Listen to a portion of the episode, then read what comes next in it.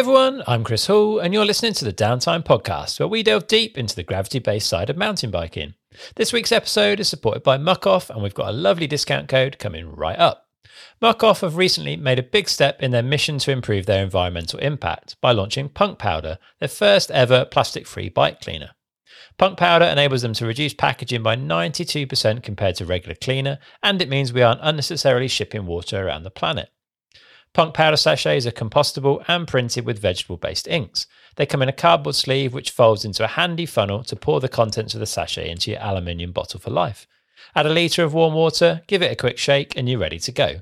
The cleaner is readily biodegradable and made from plant-based ingredients.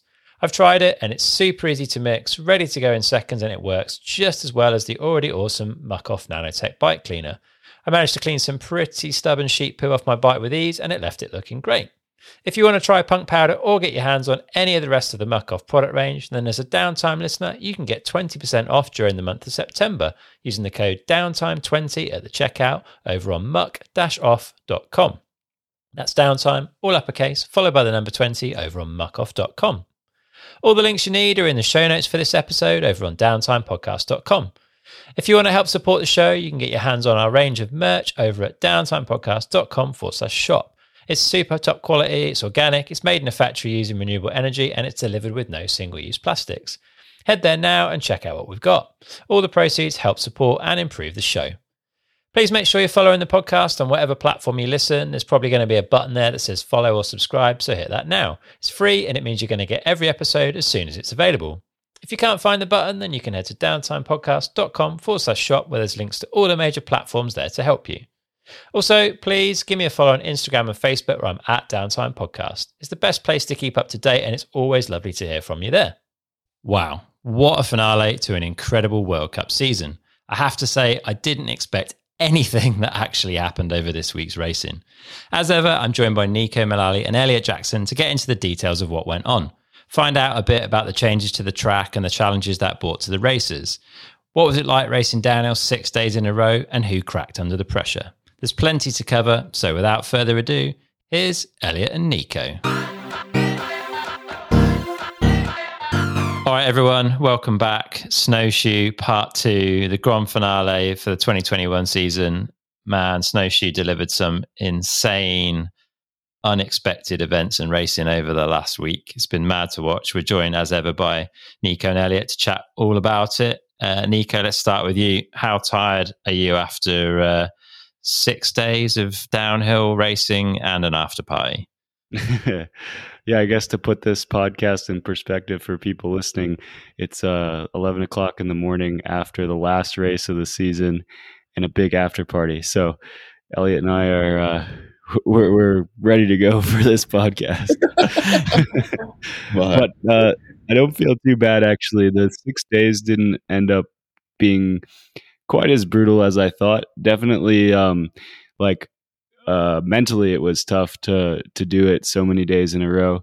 And I really thought that, like, after the first race, the next practice was going to be just brutal after going through a full race weekend. But it was actually fun, and it was, like, really relaxed and chill. It felt like you were on, like, a riding vacation with your buddies, and instead of a World Cup practice day. So, it was fun, and I think the weather being nice made it a lot more enjoyable. Like last year when we did this in Maribor and it was cold and pouring down rain, it was not as enjoyable as it was this week. Nice, good stuff. Elliot, how about you? A lot of talking over the last few days. Yeah, I was, I don't know if I said that on the first one, but yeah, like 16 hours of talking, I think, one of the days. It's just like, yeah, like doing the YouTube stuff and then commentary. And then we actually had Fox ran a contest for Ghost Cycling where we had a dude came out, won a trip to Snowshoe, hung out with me and Jordy. So went out to dinner and all that stuff. But yeah, like Nico was saying, last race of the season, 6 days, feeling a bit dusty, but yeah. Good stuff. Let's roll in to find out a little bit about the track itself. Nico, tell us about the changes to the track and the impact that made on the course overall. Yeah, so there was two main sections that they changed, maybe like 20% different than the first track. At the top, we hit like a road gap thing, and then into a set of little rollers, and then a step down, and it was just honestly pretty easy for all the World Cup guys. Like normally jumps like that don't have much separation. Like the speed that you would hit it if you're in a World Cup final is pretty much the same for everyone. So it was a little bit faster and felt easier. So it maybe was less physical. Like the other course had a couple of tight turns and stuff that you had to work the bike more. So I felt like this course, you could come into the bottom section fresher because of that. And then there's a section called the Wild Zone, which is like the steep section under the ski lift. If you saw it on the first race, they removed that and used an old section of trail that we've actually used at like regional and national races here. And it's a lot slower, more technical, just a chunky single track mountain bike trail. And it actually proved to be pretty cool for a World Cup race. I thought it would kind of be janky and almost like enduro feeling more than downhill, but it was tough. It was technical.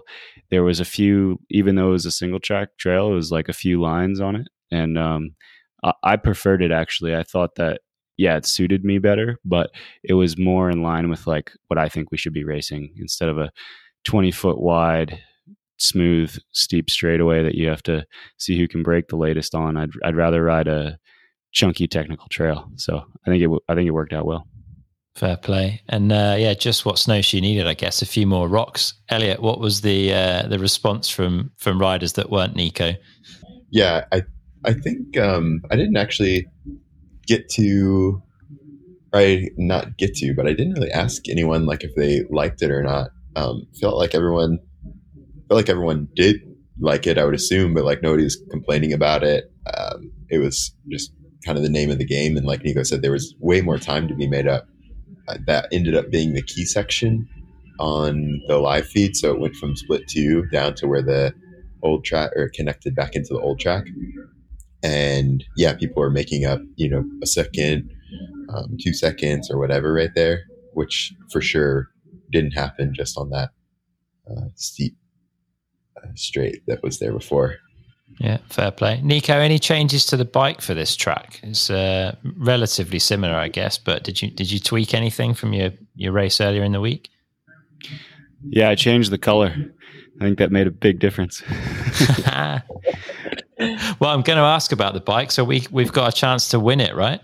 Yeah. So like for 2 years, I raffled off my Worlds bike, and having these prototype frames, I wasn't able to do it the past 2020 and then this year at Worlds. So I thought this would be a good chance to race the M29. I thought it would work well on this track, and then I could give it away as well. So the first two times I did it, I raised $25,000 each year, which I thought was pretty cool for a bike that somebody else gave me. I just like passed it on and used the money to do something good. So I'm going to do the same this year. In the past, we bought like pretty basic kids' bikes and helmets and gave them to kids who never had a bike before.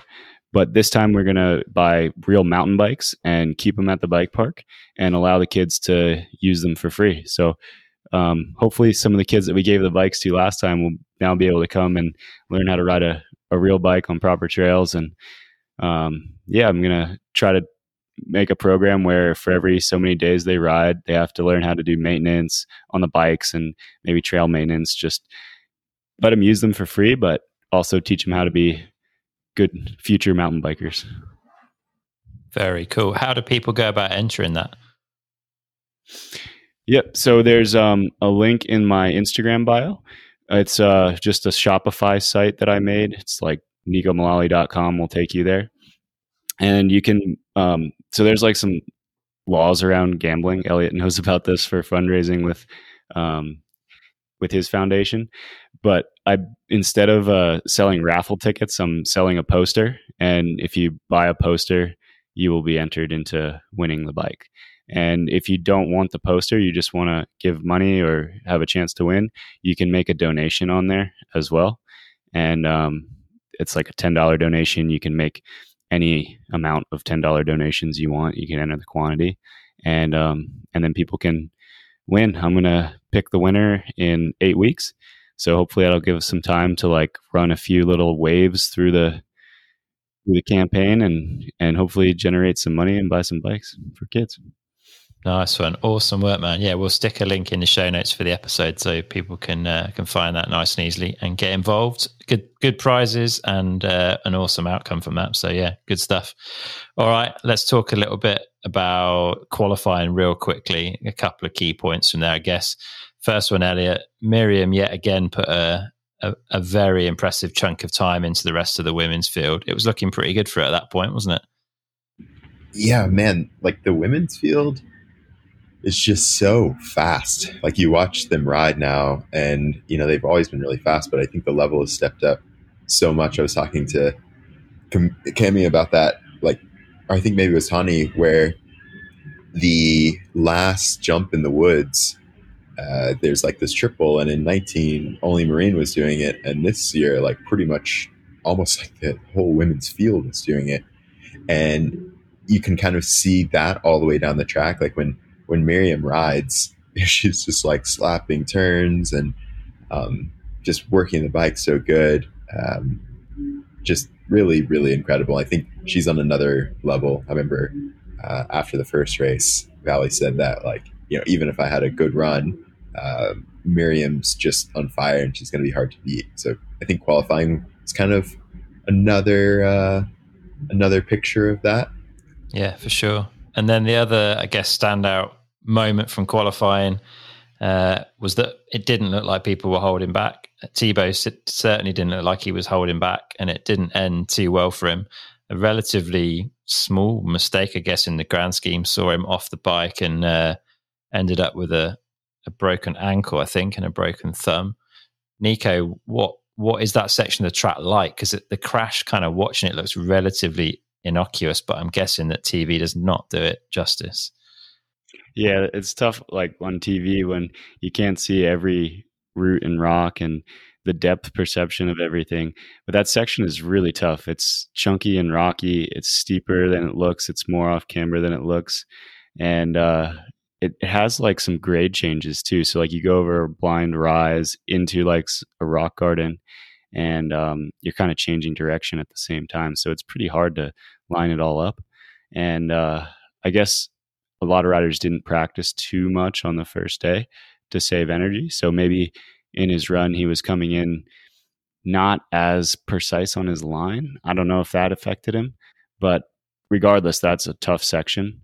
And, it's just hard to like get out of that corner and line up for the next straightaway. There's like no support. It's off camber, and yeah, there's a bunch of rocks that'll bite you. And it looked like Tebow just slipped a pedal and then kind of ran off track. And there was so much chunky stuff to the side of the trail that he, like, if he would have ran off somewhere else, it might not have been the same way, but he just couldn't kind of come to a stop and get off the bike without having that issue. So yeah, bummer for sure for him. Yeah, but opens the door for a few of the other top guys. Hey, did you hear anything, Elliot, from anyone? Were people kind of changing their mindsets a little bit? Because suddenly that door was open, wasn't it?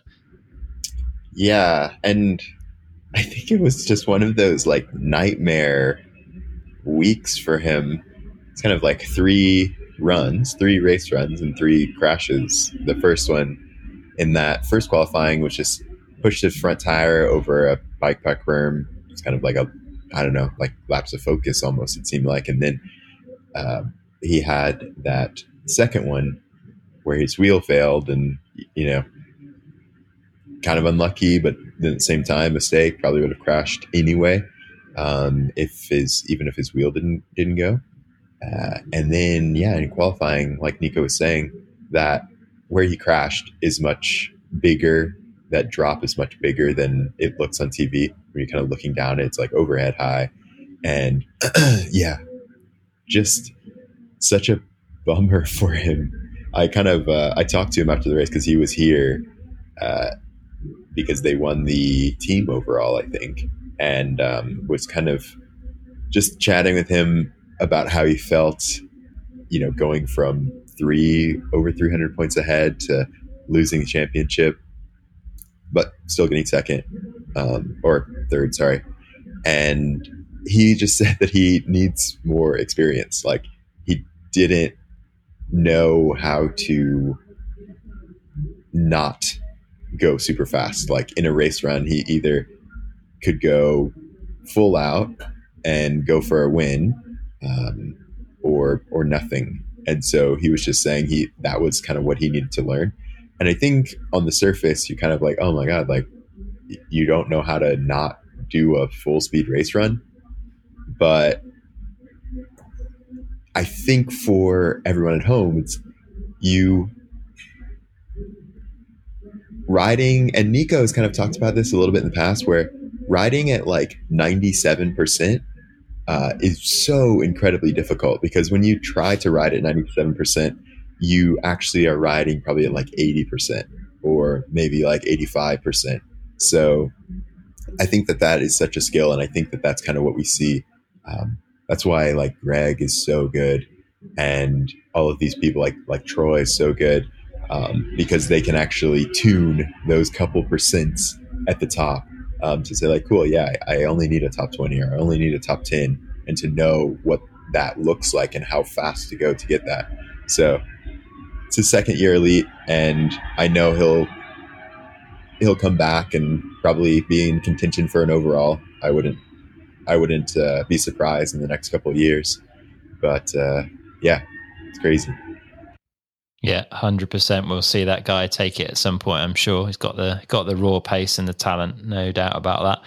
Yeah, let's chat about some of the racing then. First off, congratulations to Isabella Yankova and Jordan Williams on taking wins again in the junior races, and Isabella for taking the overall. There's some super exciting young riders coming up the ranks for sure. So good to see, and looking forward to seeing some of those lot moving up into elites over the next few years.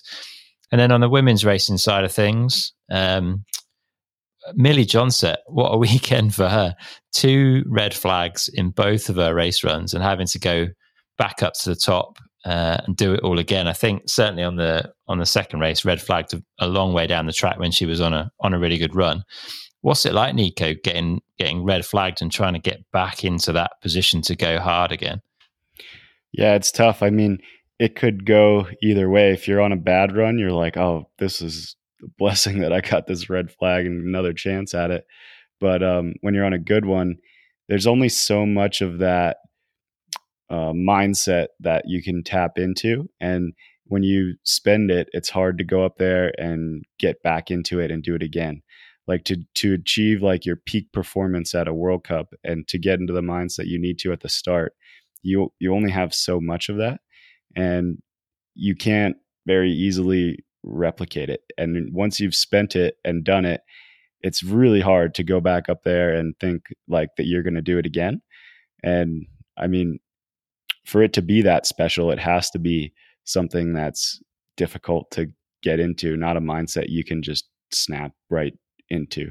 So, man, tough. You must just have to go to the top. And I mean, it's a physical course too. So even in practice here, like I was taking a break between runs. The pits were pretty far away from the chairlift. So my mechanic would wait at the top and check the bike. And I would definitely like sit for 15, 20 minutes to try to just not be going back to back, because it was tough on the body. So hopefully she had a chance to get up there and spin on a warm up bike and kind of almost do like a warm down from the first one before she had to jump back into the start gate. But yeah, definitely a difficult thing to do.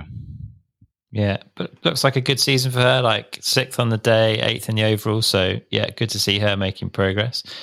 Tahnée Seagrave, let's talk a bit about her. She looks pretty aggressive on track, I thought. Like, it looked like the Tahnée that we expect to see, but I saw her say she'd been losing around sort of 6 seconds in the rocks lower down on the track for most of the week. She managed to get that down to, I think, only losing 1 second in this particular race. But any thoughts on what might be going on there, Elliot? I mean, she is quite light. Is that part of the issue, or is it just like a personal challenge for her getting to grips with that rock section? Yeah, I think overall, you know, kind of talked to her about her season, and she was saying that this is one of the first seasons that it's been so up and down over the course of the season. Usually she's like consistent, and usually she's kind of has the speed as well. But like I was saying, I think it's more down to just the level of women's riding now, it's more down to the level of women's riding rather than like, you know, her having a specific hang up maybe in the rocks. I think all the girls were just riding so fast, but for her, kind of that challenge, like it's interesting at the end of the season, you kind of every rider has a theme that they are going to work on in the off season. I think hers is just finding that speed and kind of that mental capacity to deal with the ups and downs of the racing. She like obviously like not super, super happy with a lot of those fourths and fifth places that she had. But yeah, the top girls were just going so, so fast. Yeah, definitely. Marine Cabirou looking good. She was putting in a hell of a run there, and she was actually up on Vali Höll at split 4 by 0.8 of a second, I think. But Vali's run, obviously, super impressive. Hopefully she was carrying some of that confidence from the win on Wednesday, maybe just took the pressure off her a little bit, got that monkey off her back.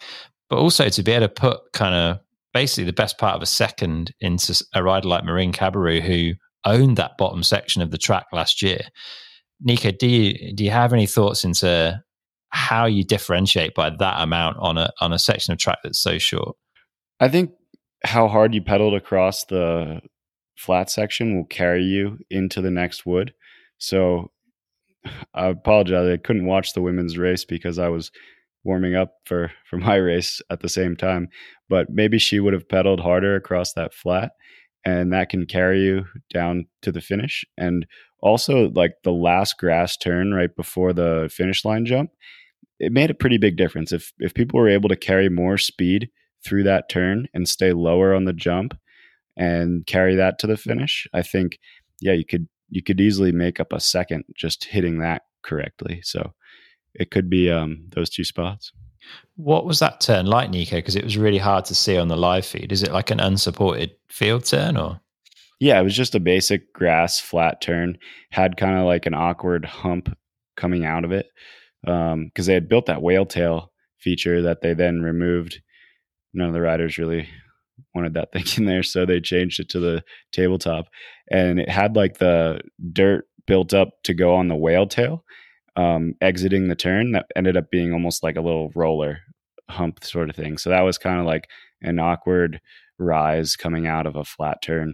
And it got a little bit of a rut in it. I wouldn't say a rut, but it kind of got burned in as the week went, but still like a pretty tight turn into a long straightaway. So if you could execute that well, it would have carried you nicely over the last jump into the finish.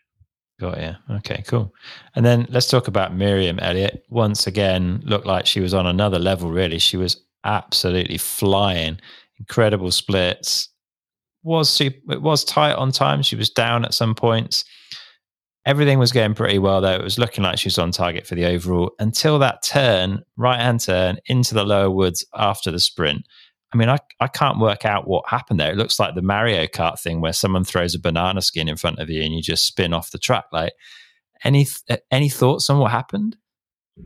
Yeah, I mean, I would have, when she came out of the woods, I was like, she's home free. Like, totally got it. And she only needed a top 5 to win the overall.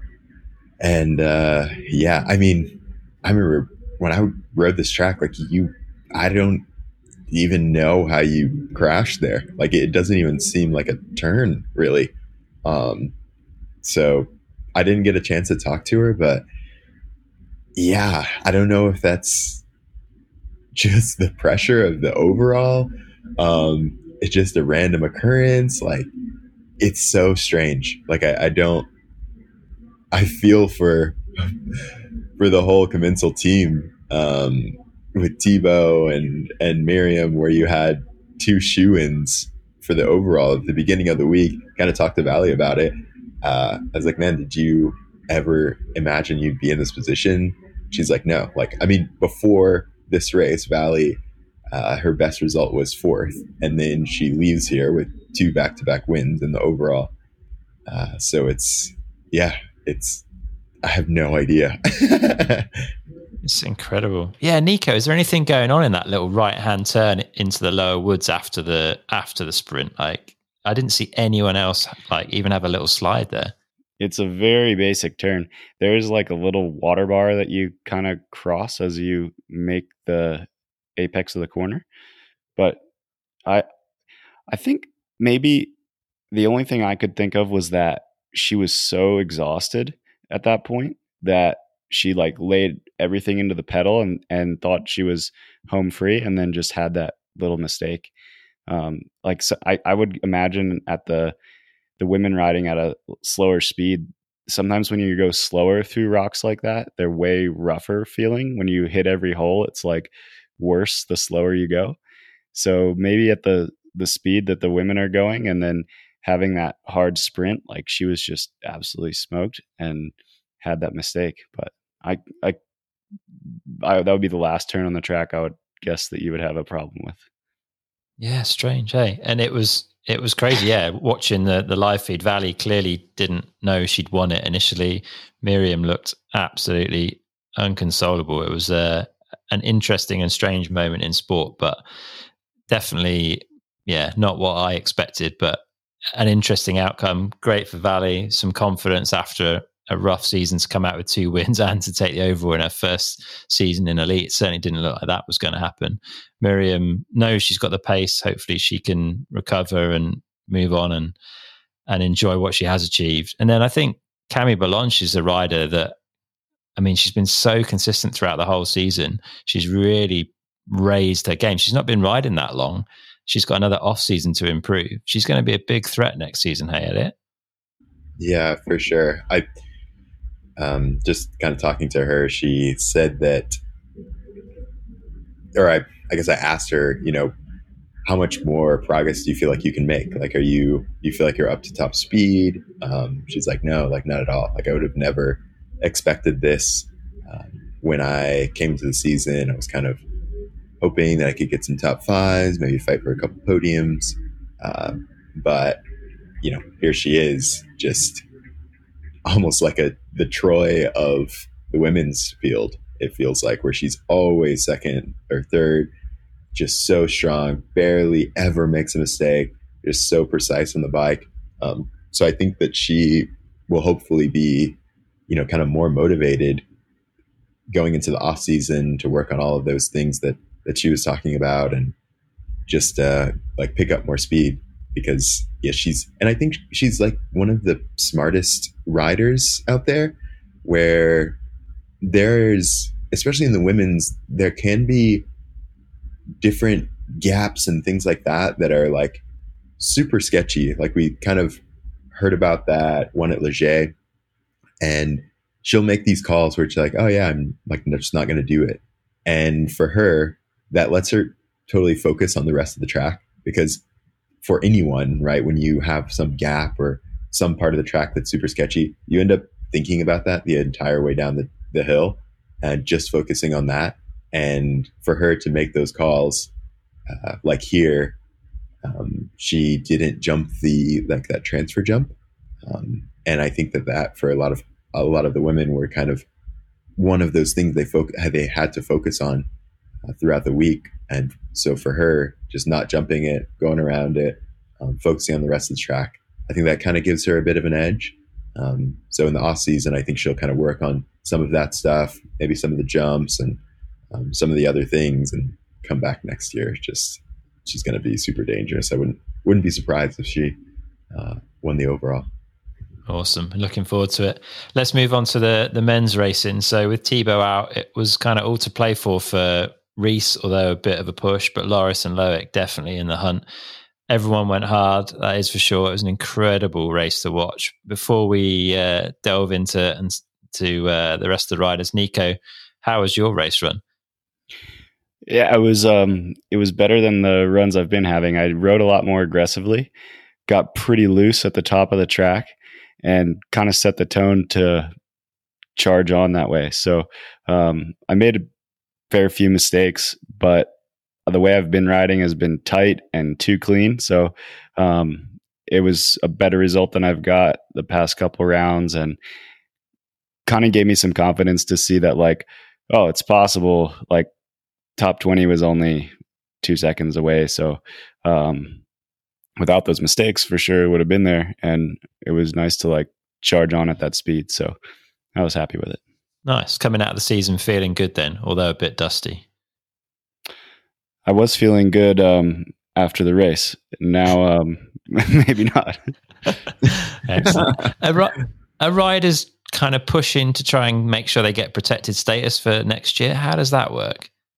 Yeah, top 10 overall is protected at every round next year and guaranteed live TV. So, of course, you want that, but I don't think you're thinking about that while you're racing. You're just going to try to do the best you can and hopefully tick that off.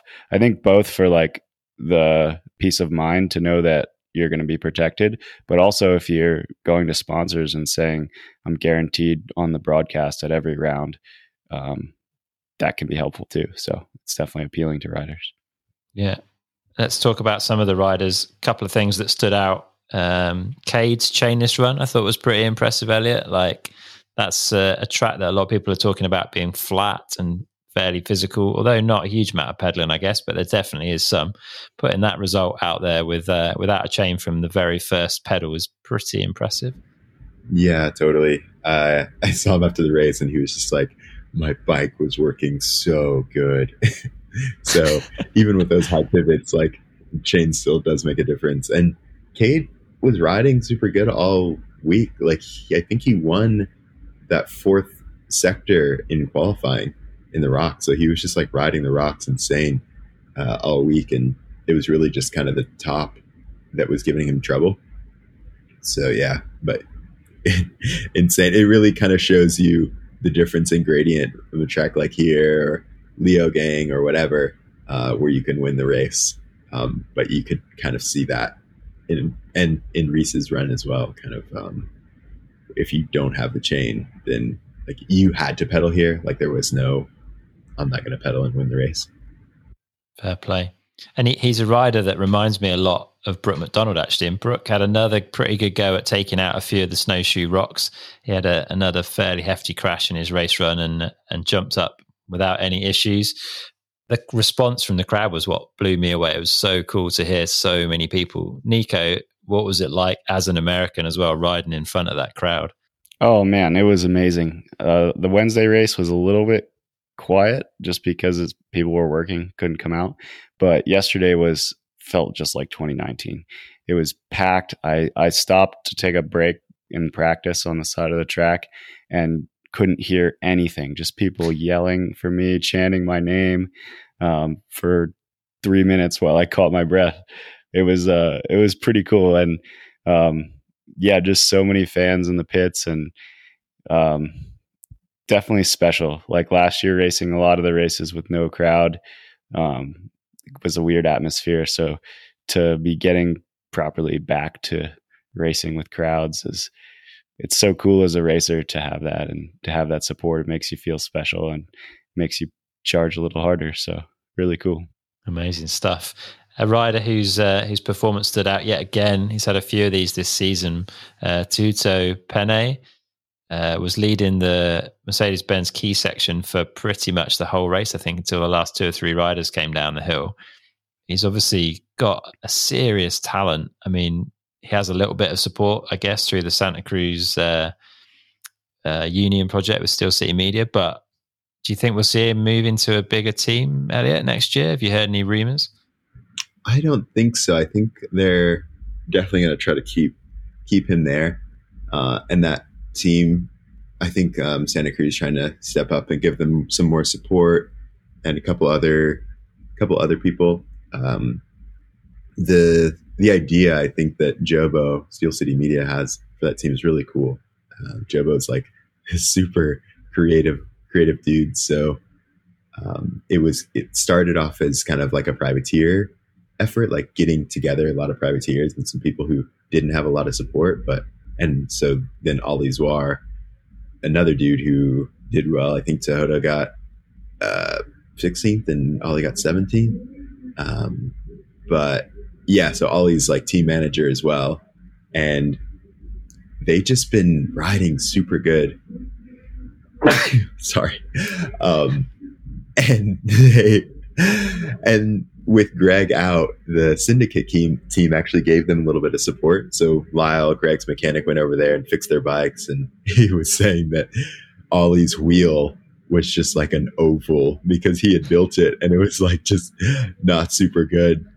And then Laura as well, the physio, got over there and gave them some love. And Lucas trainer Jarrett was here, so he gave them some love as well. So kind of maybe shows you what a little bit of real factory support looks like, and so that Ollie didn't have to do so much and the guys didn't have to work on their own bikes and stuff like that. But yeah, I think Toto's an amazing rider. I think he'll just get better and better. And same with Ollie. Good stuff. And I think certainly from what I saw on the live feed, Danny Hart was kind of the first rider down who put in a time that looked really strong. Ended up in 6th place, which I think is his third 6th place of the season. It's a pretty good season given that he's on a whole new bike, whole new setup. But I'm guessing Danny's going to want more, hey, Elliot? Yeah, for sure. I think it had to be a bit disappointing to not find that speed that he had in 2019 here. And then for him as well, like not going to win and just not quite be there. But at the same time, you're consistently up there. And I know he's kind of struggled with that in the past. Maybe not just over his career. There'll be some years where he'll have those nice results, but then maybe have like a 14th, 15th, 16th or something like that. So that was good for him this year to be super consistent. And like you said, whole new bike and whole new team and everything. So yeah, definitely. Nico, let's move on to one of your old teammates, Angel Suarez. It's been a threat all season. He really delivered on this particular run. He suffered a broken chain at some point near the bottom, I think. Certainly there was evidence of a chain hanging off once he'd crossed the line. He was only 0.6 of a second back. Do you know anything about what went on there, like where the chain went, or Elliot maybe does? Yeah, I saw him after the race, and he said that he hit his chain guide in that last rock section, but it's been his chain ring, and he was like pedaling, he could feel it, like, and then right as he crossed the line, it went. I think he said he'd like pedaled backwards a little bit, and it just It broke. So it's like super lucky to not have the same thing happen that Cade had happened, or sorry, Reese. Yeah. Nico, do you think that would make a huge amount of difference time wise, or do you think that was, you know, pretty much what Angel had in the tank on the day? It's hard to say. Sometimes when you notice something like that happening, you kind of nurse the bike to the line because you don't want it to break or pop off. So, I'm not sure if he had that in the back of his mind or not, but 0.6 off the win, you could definitely argue that even just a bent chainring and could have amounted to that amount of time. So regardless, getting third place, awesome. And it's really cool to see Angel up there charging. Definitely. And Elliot, you mentioned Reese. He put in a valiant effort, but yeah, that bent chainring saw him slip 1.5 seconds, I think, at the bottom. Finishes 5th in the overall, but he's definitely cemented his place as one of the top guys now, hey? Yeah, for sure. I mean, I feel like he's like a mini Sam Hill. Every race, there's all these different lines that he's doing, a bunch of chatter in the pits. And I think it's also really good for him to back up that run that he had on Wednesday, because that's also a lot of pressure that you put on yourself. It's like, oh, I can win. I won here before, and you know, I expect myself to do it again and have that speed and all of that stuff. So for Reese, man, this is like an insane season, and definitely those two runs. The two of my favorite runs were actually his run here in Snowshoe. And when he won on Wednesday and that Leger run that he had, I think it just kind of shows that he's on pace and has the speed to be up there consistently. And fifth place in the overall, like, that's rare air. Like, you don't really have that many people who have ever been fifth place in the overall at the end of the season. So really, really good. Congratulations to him.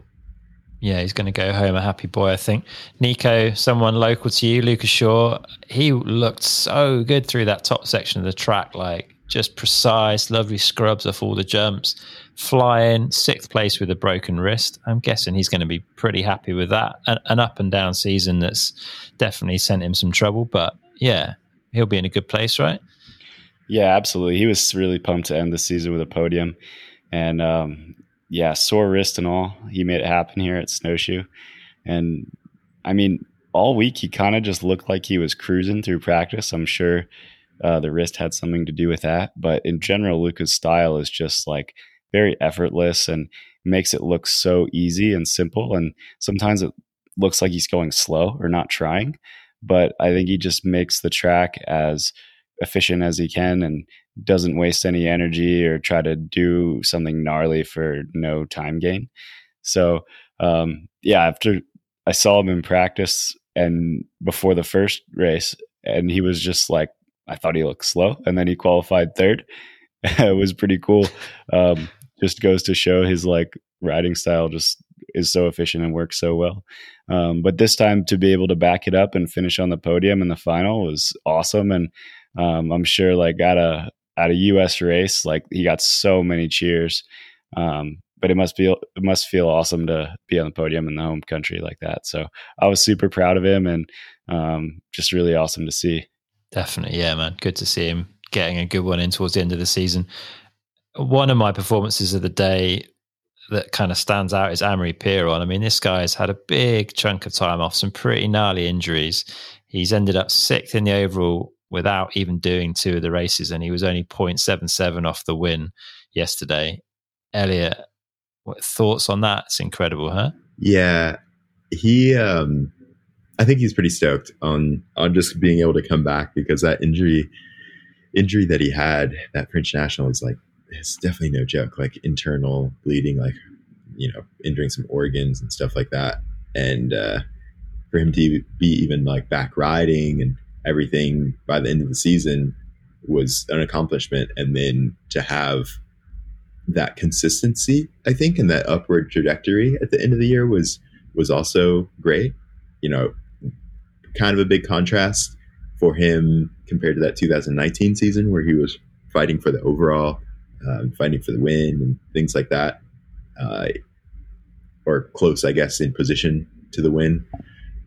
But yeah, he's got to be super stoked. And one of the things too I wanted to say about Luca I thought was interesting was in qualifying, he said that he like felt like he rode the top really, really well, and like there was some speed to make up in the rocks, but kind of looked at the splits and he was actually down like at the top, like that was where he needed to make up the most time. So we had kind of talked about it, and I know him and Steve Peat went and really kind of dug into the track after qualifying, walked down, found a couple things. I think in the two berms before the like that thread the needle between the trees jump, he had been riding like both the berms, and we saw Loic really cut those two berms off, and I think he took that line and found a couple more things. So I just thought it was kind of like an interesting, like your feeling doesn't always correlate to good time, and then you really have to there's like a lot of work to be done to figure out where that time needs to be made up. So like you're watching films of the other riders, you're kind of talking to people who've been on the track, really thinking about it yourself to say like, are there any lines? Could I go faster? Did I push it hard enough? And so it's not just, there's a lot of strategy, I guess. And it's not just about like kind of YOLOing it or that sort of thing. Not bad having Greg Minnaar and Steve Peat trackside looking for lines for you either, right? Yeah, man, actually it was super interesting to me because before, it shows you like how good Greg is. I talked to him after qualifying that evening, and he was like, yeah, so Reese went outside the tree and and was like 2Ks an hour faster in the speed trap. And he was saying like everyone in that last rock garden, everyone was timing, like they had their timers and stuff like that, like around who or like what was faster, like inside or outside the tree. And he was like, yeah, but people aren't timing it long enough. Like they should be timing it all the way. Like you can't really see it because there were trees, but like really you should be timing it all the way to almost like the triple or like the end of the pedal. Because when you went outside the tree, you could get higher coming into that flat left turn, like right where we saw Reese's chain break. And it didn't fail that in the race, everyone that took the outside kind of like made up ground on the pedal. There was a little sector on the Red Bull timing system that only had the pedal, and everyone that went outside was faster than the people who went inside. Even I think Troy was really the only one that kind of made that inside work. But yeah, crazy that Greg was able to kind of like call that out almost like down to the kilometer on the speed trap. That's awesome. Yeah, never switches off, that guy. You mentioned Troy. I mean, 0.4 back. There's a bit of talk about whether light riders were at a disadvantage through some of these rock sections, like a bit less momentum to truck on with. And Troy, I guess, showed that isn't the case. Another impressive ride, Nico, from a man that's always seems to be there or thereabouts. It's so many years now at the top, right?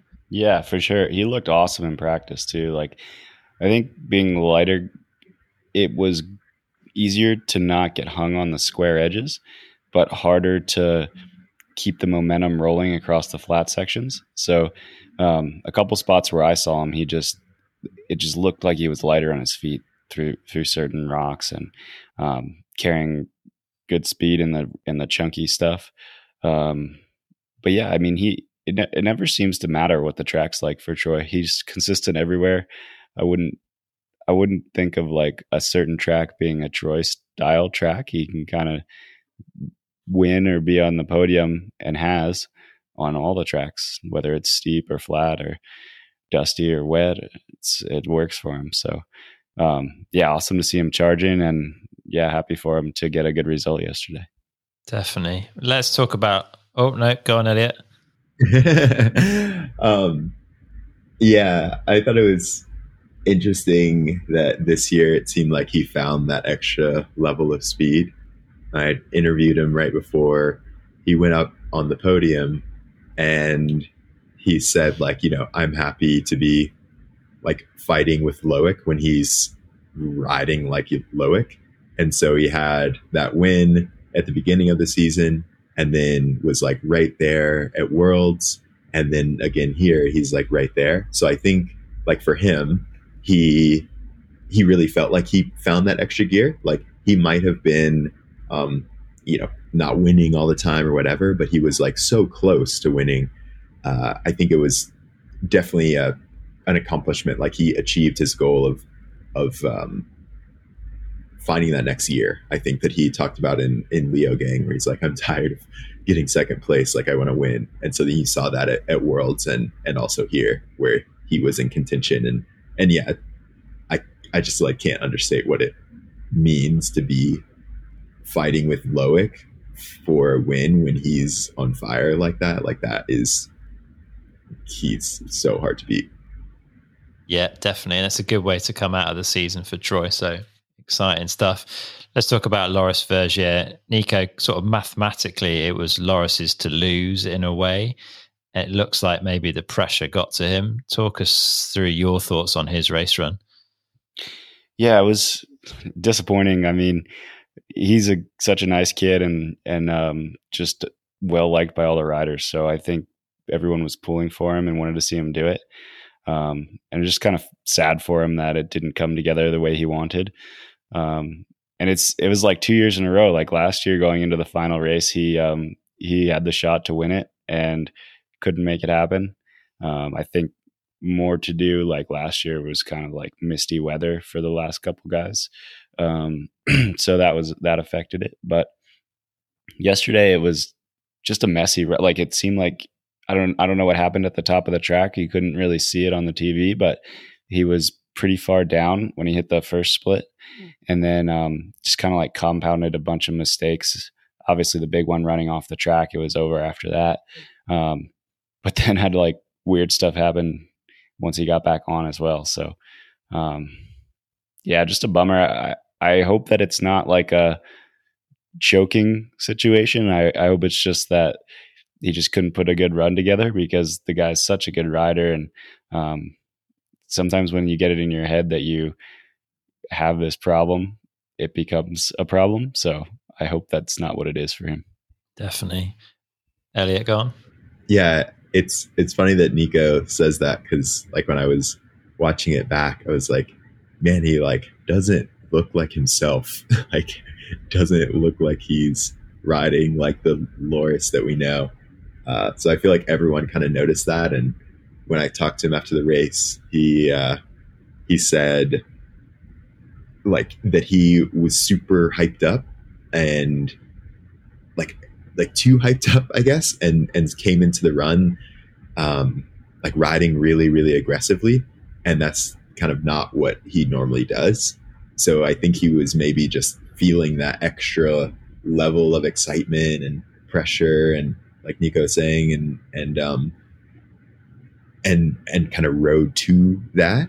But he was just like, man, like I just shouldn't have done that. Like I just needed to chill out a bit more and ride like I normally rode, instead of trying to do more than I could. Yeah, fair enough. And then we had Finn Isles, and he just sort of backed up that first place qualifying from earlier in the week with another good quali run. Race run was looking super good, like just seemed really focused and aggressive in his riding, but just got a bit out of shape coming off that flat drop and hit a tree kind of hard enough to dislocate most people's shoulders, I think. But yeah, he was going super well. So that was good to see. And then last man down. And I heard Loic saying in an interview beforehand, it must've been on the live feed, that he quite likes going last. It says it helps him get in that mindset where he's kind of able to push and take the risk. So last man down the hill, last race of the year. This man knows how to deliver. He did the same thing in Loser in 2020, and it was a convincing win as well, right?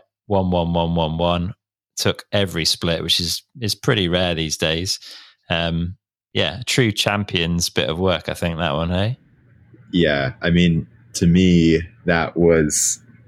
It felt like Michael Jordan making like a game-winning shot like at the buzzer, and not only because he won the overall at the last minute, but there's only a couple people in the world that can actually rise to that pressure and want that pressure and want to, like, you know, if you use the basketball analogy, like want to have the ball in their hands. And I felt like you mentioned those interviews, and it was great to see this progression, and you got to see like really into Loic's head when he said, yeah, like I want to be the last man down the hill. He put it like, makes me feel like I'm like playing with my life a bit. And I think that he's one of the only people who knows what to do in that situation. It was interesting hearing him talk after the race, because he was like, yeah, like people were chanting my name. And I also asked him, like, did you know that Loris crashed? And he said, no, like I didn't want to find out. I thought there might have been a PA up there or something, but I guess he couldn't hear it if there was. And he said that the people were like chanting his name, like while he was getting into the starting line. And Jack like came over to him and just said, you know, like enjoy it and like go for it. And so I thought that was like a pretty gnarly moment, like kind of goosebumps, where it's so heavy.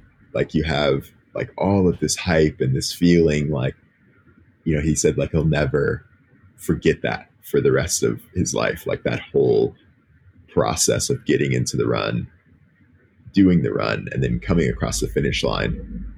Just a pretty amazing moment in like our sports history, I feel like.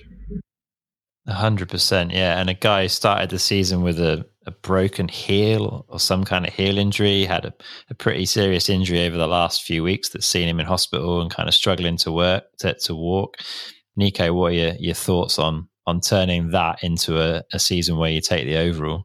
Yeah, I mean, he just showed up and did his best in the situation every chance he raced, and some situations were worse than others. But I think at the end of the six race series, it proved to work out for him, and it was interesting. Like after, I guess, Maribor, we thought like, oh, the season's going to be over in 3 weeks, but it was only really halfway done with these two races here at the doubleheader. So yeah, super interesting how everything kind of changed and none of what we predicted happened.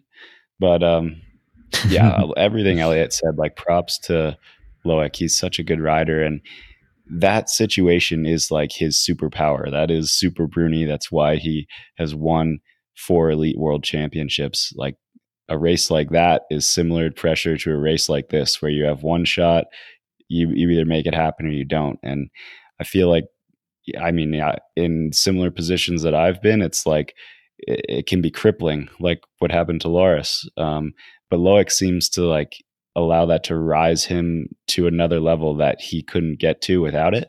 And that's really awesome to see. And to watch someone race like that is pretty special. So very exciting end to the season for sure. Yeah, seriously incredible piece of sporting history, and yeah, a privilege to watch, and something that I saw on Instagram today, which kind of just made me reflect on how awesome this sport is Tebow de Prella, fresh off surgery and straight out of hospital, into his kit and on the podium, claiming I think still second place in the overall, and Troy Brosnan kind of helping him up onto the podium with him on crutches and everything. It was just such an awesome thing to see, and it just reminds you how gnarly but also how awesome this sport is, and how friendly everyone is, how everyone gets on. And it was, yeah, a nice way to round out a pretty incredible season. Yeah, one that will go down in history yet again, I'm sure. But we can't let you boys go though without a little Lit Kit award, Elliot, from Snowshoe. Anything stand out for you? I'm trying to think, actually. One of the ones I thought was cool was the commensal team, the 21 team, maybe. Oh yeah, it was like this, like gradient blue to purple. I thought that was really cool, and I like the commensal 100 kit, like pretty simple, like yellow and green. I thought that was also really, really nice. Excellent. And the after party delivered. Then Nico, you were saying earlier you didn't take your knee pads off till 2:00 this morning. Yeah, those are the best ones, where it just starts in the pit, all the riders hanging out together, having a good time, and then before you know it, you're dancing and in a tent somewhere at a disco, and then you still have all your race gear on. So those are some of my best memories of racing, and from what I can remember. But it's just cool to like hang out with all the guys, and we all race against each other all year and every weekend, and then to hang out afterwards is pretty cool. So yeah, good end of the season. Fantastic. And if people want to win that kit, I'm not sure if it'll be the one from the after party, but you're giving away some kit as part of your bike giveaway, Nico. Just remind people what they need to do.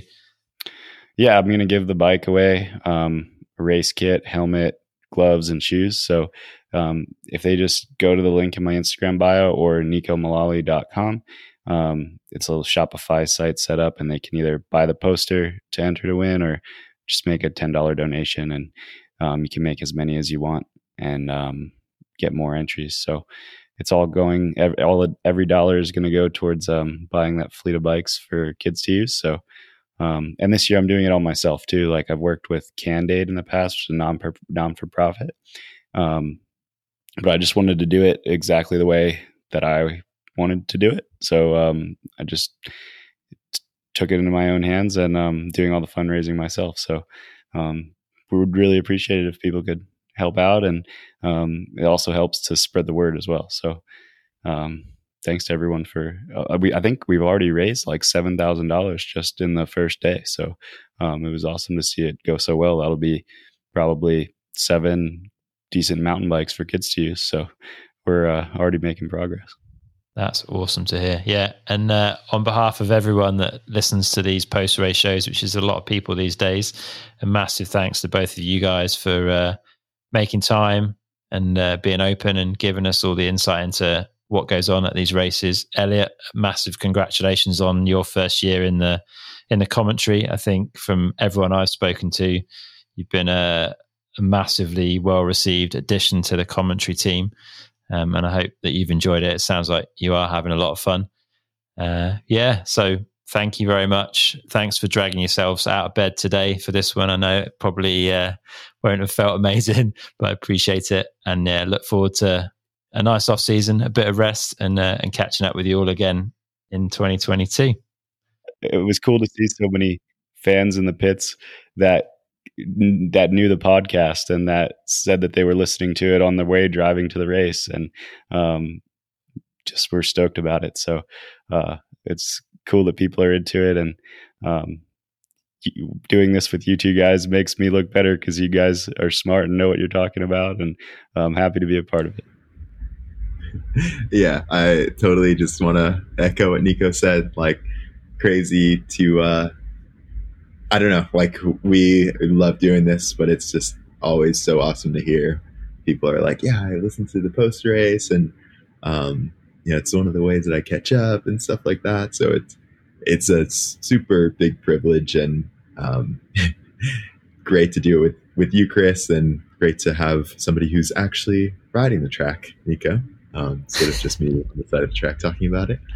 But I really enjoy it. I can't wait for next year. And we'll see everyone soon. All right, that's it for this episode with Elliot and Nico. I really hope you enjoyed it. And a massive thank you for tuning in for these post-race shows and our new pre-race shows with Chris Kilmurray too. The support we get for these things is insane, and it's awesome to know that you're enjoying listening. So a massive thank you to you all. Big thank you to Muck Off for supporting this episode of the show.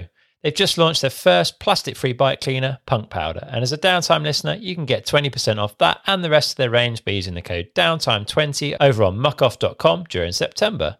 Head there now and check out what they have to offer. All the links you need are in the show notes for this episode over on DowntimePodcast.com. If you want to represent the show, then you can get your hands on our range of merch by heading over to DowntimePodcast.com/shop, with all the proceeds going to help improve the show. If you're still listening and you've got a bit of time, there's a few ways you can help out. First, and most importantly, tell your rider mates about the podcast, because the more people who listen, the easier it is for me to keep this thing going. Please share the episodes on your social media. It's an awesome way to spread the word and get some buzz going around the episodes. And if you've got a bit of time, then a review on Apple Podcasts goes a long way too. All right, we've got another awesome episode coming up really soon, but until then, get out and ride.